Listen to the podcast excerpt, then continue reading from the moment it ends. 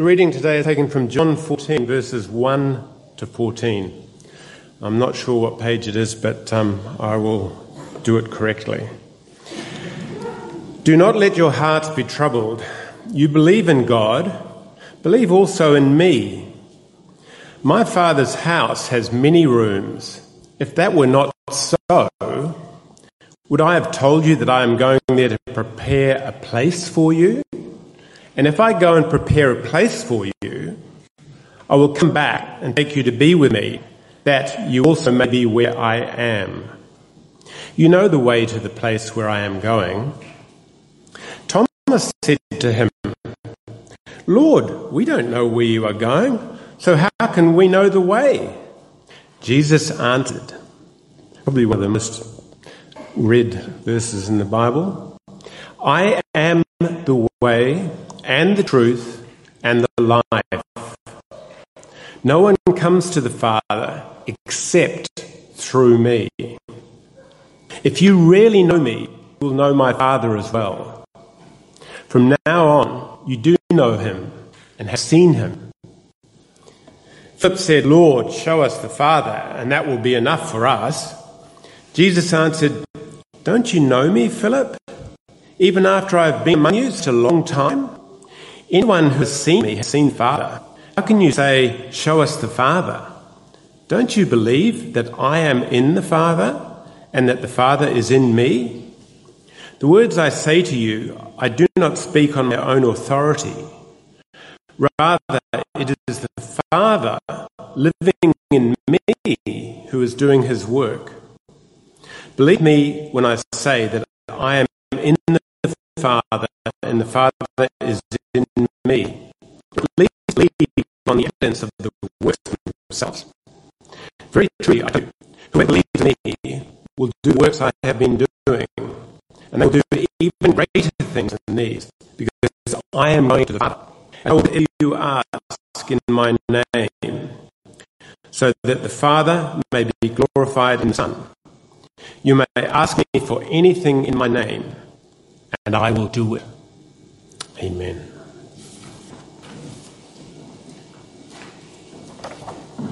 John chapter 14 is passage that we're looking at. It would be wonderful if you had a Bible open because we're going to be uh, pointing out a few things from quite a few verses in that passage. John chapter 14. And we'll be pray before we look at this together. Father, thank you that you have made yourself known through Jesus and through your word. And we thank you that we have your spirit in us to enable us to understand what your word says and for it to take root in our lives. And we pray these things in Jesus' name. Amen. Many years ago in Scotland, the parish minister, can you turn that down a little bit, David? I, I'm feeling like I don't want to hear my voice at the moment. Um, the parish minister in Scotland used to visit the local schools to ensure that the religious education was taking place correctly. And the story goes about one visit the minister made to a school. For their religious education, the class had memorised the Apostles' Creed. And each child had learned their own line, and they were to recite that line one after the other and, and, and recite the entire Apostles' Creed. So the day came, uh, the visiting minister arrived to, to school, and the children all sat ready to deliver their lines. And it began pretty confidently. The first child stood up and said, I believe in God the Father Almighty, and they sat back down. Second child stood up, maker of heaven and earth, and sat down. It was going like clockwork until it got to that bit in the creed where it says, I believe in the Holy Spirit.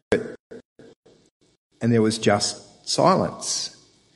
And then the silence was finally broken by a timid child who stood up and said, Please, sir, the boy who believes in the Holy Spirit is absent today. the person work of Holy Spirit is something that I think lots of Christians struggle with. Struggle to understand it, struggle to explain it. I mean, that's the case with the whole idea of the Trinity, isn't it? How is it that you can have one God who reveals himself as three persons, Father, Son, and Holy Spirit, all at the same time?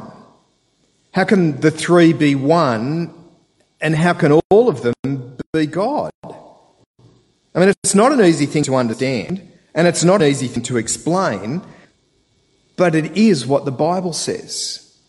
And that's exactly what we hear Jesus explaining to his disciples in this passage that we're looking at this morning. John chapter 14 opens up with these words. First verse there, it says, Do not let your hearts be troubled. Now, in some ways, this is the issue that's at the heart of this chapter. The disciples are worried. They're confused. They're troubled by what Jesus has been saying. So, what was it that he said? Well, flip back to chapter 13 and verse 33, Jesus has announced to them that he's going to be leaving. Verse 33 of chapter 13 My children, I will be with you only a little longer. You will look for me, and just as I told the Jews, so I tell you now, where I am going, you cannot come. He's going away, and they can't go with him. Now, don't underestimate the impact of what Jesus has just said here. Try to put yourself in the shoes of the disciples. They have spent three years with Jesus. They have trusted him. They have believed him. They have been so committed to him that they've left behind everything, family and jobs, in order to follow Jesus, in order to spend that time with him. And now he says he's going away. They have spent the last three years of their life, they have invested that in learning from Jesus. And now he says he's going and they can't come. It's not hard to see why they would be upset at that idea, or at the very least confused by what Jesus is saying. Jesus does two things in this passage. He reassures them about their ultimate future, and he reassures them about the present. One of the great ironies for me, right through this upper room discourse, is that Jesus is the one doing the comforting and the reassuring. In just a few hours after he says these words, he's going to be nailed to a cross. He knows that's what's going to happen. But here he is wanting to reassure and comfort the disciples at what they think is a difficult time. Well, Jesus' first reassurance is about their future. He said to them that he is returning to the Father. So the disciples are obviously wondering, okay, well, that's great, but where does that leave us? So look at what, John, what Jesus says there. Verse number two of chapter 14. My Father's house has many rooms. If that were not so, would I have told you that I'm going there to prepare a place for you? And if I go and prepare a place for you, I'll come back and take you to be with me that you also may be where I am. He reassures them that there will be a place for them with the Father. This may sound a little crass, but I think he's saying there's going to be plenty of room in heaven for everyone. The day will come when Jesus will take those who have trusted in him, those who are his disciples, will go to be with him forever. These are probably some of the most cherished verses in the entire Bible. Jesus says that he's going to prepare a place. I remember someone telling me that when they learned this verse as a child, they kind of had this idea that Jesus had to get the tools out and put an extension onto heaven, get a place ready for them. That there wasn't room, was go on ahead and do a little bit of work and knock up a renovation, kind of a guest bedroom for you in heaven. But I don't think that's what Jesus is talking about. Look at verse 2. It says, In my Father's house are many rooms. If it were not so, I would have told you, I am going to prepare a place for you. Now, the NIV actually adds to the confusion of this passage because it doesn't actually say, I am going there to prepare a place for you. Jesus says, I am going to prepare a place for you. The there isn't there in the Greek. And the way Jesus prepares a place for us is not by building, not by laying out towels or fluffing up the pillows. He prepares a place for us by dying on the cross. He prepared a place for us by making it possible for us to be forgiven by God, made right with God. So Jesus reassures them about this about their long term future. He says, Look, I may be leaving now, but I'm leaving to make it possible for you to be with me forever. And I'm doing that through my death on the cross. In fact, that's why he's leaving now. He's going to the cross so that they can have a place with him. What Jesus said goes part of the way to reassuring them, but then have a look at what Philip says in verse number 8. Philip suggests that there's one thing that Jesus could do that would really reassure them in the present. So Philip asked this, verse number 8. Philip said, Lord, show us the Father, and that will be enough for us. I think what he's saying is if we could just see God, if he'd reveal himself to us, then we'd have no trouble believing what you're saying. But I bet Philip wasn't expecting the answer that Jesus gives him. Philip's question is, Can you show us the Father? And Jesus' answer is, You've seen him. John chapter 14, verse 9. Jesus answered, Don't you know me, Philip? Even after I've been among you such a long time, anyone who has seen me has seen the Father. How can you say, Show us the Father? Don't you believe that I am in the Father and the Father is in me? Sometimes there's no denying family resemblances. And some families have them a little stronger than others. I can remember going up to the primary school when Ben was in kindergarten to meet his new teacher at the, at the school.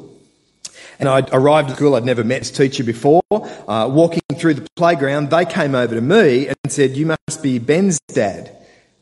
And I wasn't quite sure how I could have a name tag or anything on. I was identified because of this family resemblance. Ben looks a lot like his father. But Jesus isn't talking about family resemblances here. He's not saying he and the father are really similar. He's not saying that they share a few characteristics together. Jesus is saying that he and the father are one. And he doesn't just say it once. Jesus claims this a number of times in this passage. Have a look at a couple of verses. Verse 7 of chapter 14. If you know me, you know the Father. Verse 9. Anyone who has seen me has seen the Father. Verse 10. I am in the Father and the Father is in me. Again, in verse 10. The Father is living in me. Verse 11. I am in the Father and the Father is in me. The connection between Jesus and the Father goes right down to the work that he does and the words that he speaks. Have a look at verse 10 of chapter 14. Don't you believe that I am in the Father and the Father is in me? The words I say to you are not just my own, rather, it is the Father living in me who is doing his work. Now, this is a lot for the disciples to get their head around. I mean, let's be honest, it's a lot for us to get our head around. They probably understood that Jesus had come from God. They kind of seemed to be pretty convinced that he was the Messiah, the Saviour God was going to send into the world. But now Jesus is saying that he is God. Want to see God, Philip? You're looking right at him, Jesus says. You've been with me for the last three years. But then Jesus adds one more dimension, again to reassure his disciples. Jesus says that he and the, and the Father are going to come and indwell the disciples, live in them. Again, this is a tough thing for them to understand, so Jesus steps them through it very gently. Have a look there in verse 15, chapter 14, verse 15. If you love me, keep my commands, and I will ask the Father, and he will give you another advocate to help you and to be with you forever, the Spirit of truth. It's interesting that Jesus says another advocate. I think the first advocate that they had was Jesus. I mean, advocate in this context here, that word means literally the one who's been called alongside. And Jesus is saying it that he has acted in that role. He has been the one who has stood beside them as their advocate. But now it will be the Holy Spirit who will be with them, who will be that advocate.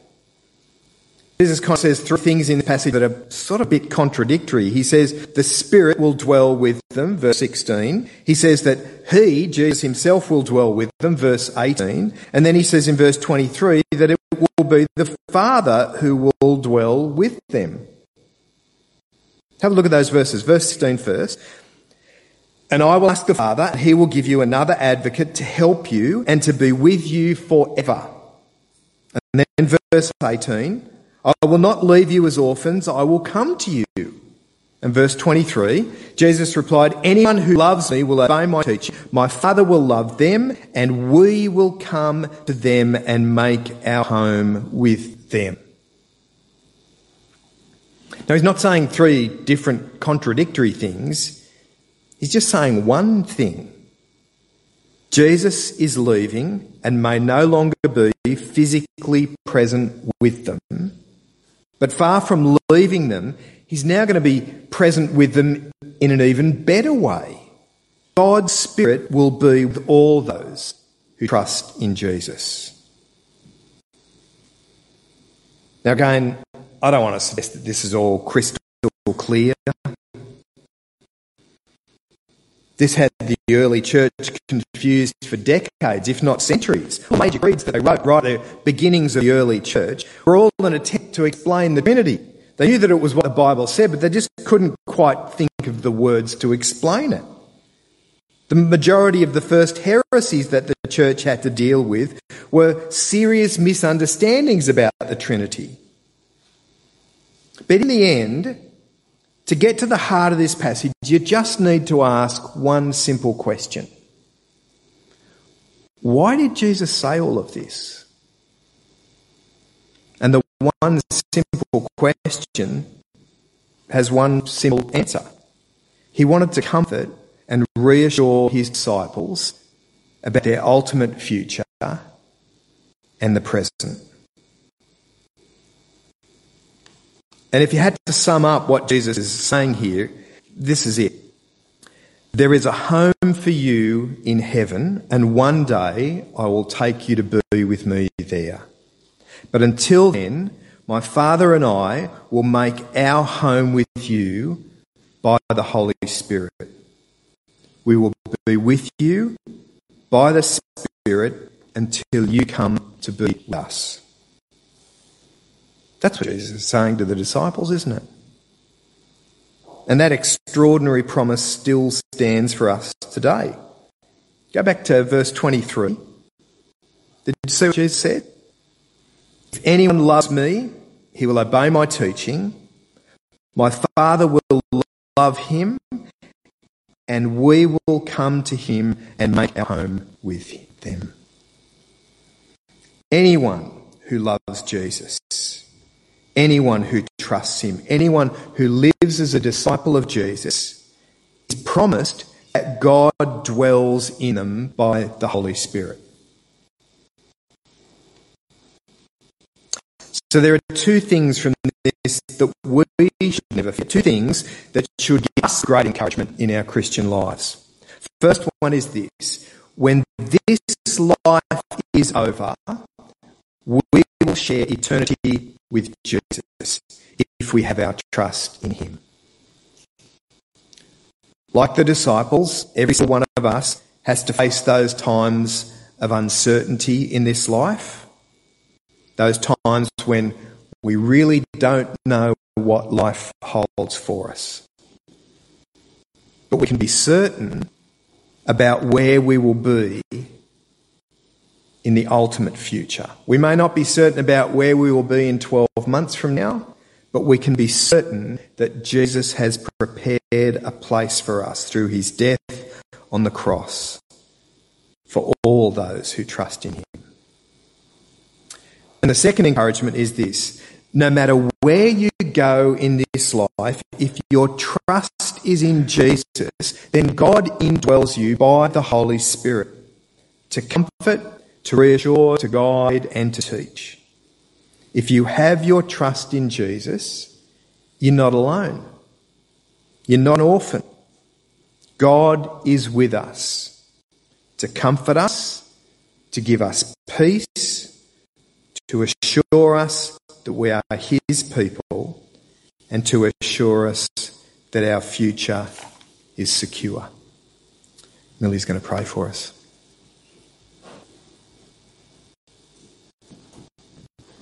Thanks, Luke. Um, join me again in prayer. Lord, thanks for being a loving, gracious, and merciful Father.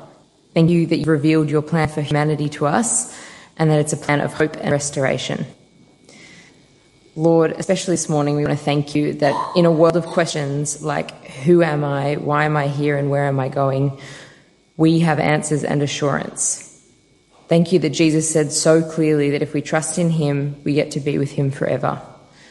Please let the peace and assurance that flows from trusting Jesus continue to change our hearts and help us to be witnesses to your love and grace. Thank you, Lord, for your spirit and for being present with us even after Jesus' death. We pray that as struggles come and issues arise, we would be characterized by our steadfast hope and understanding of who we are in you and where we are headed with you. Do not let our hearts be troubled and remind us that we do not need to be afraid. Lord, this morning we also pray especially for Nancy in her recent loss of her husband Jim. We thank you so much for Nancy and for her faithful witness to Jim. Please put kind and supportive people around Nancy at this time and us as her church family to love and support her. Lord, please continue to reassure Nancy through your spirit of the peace that she has with you. We pray all these things in your name. Amen.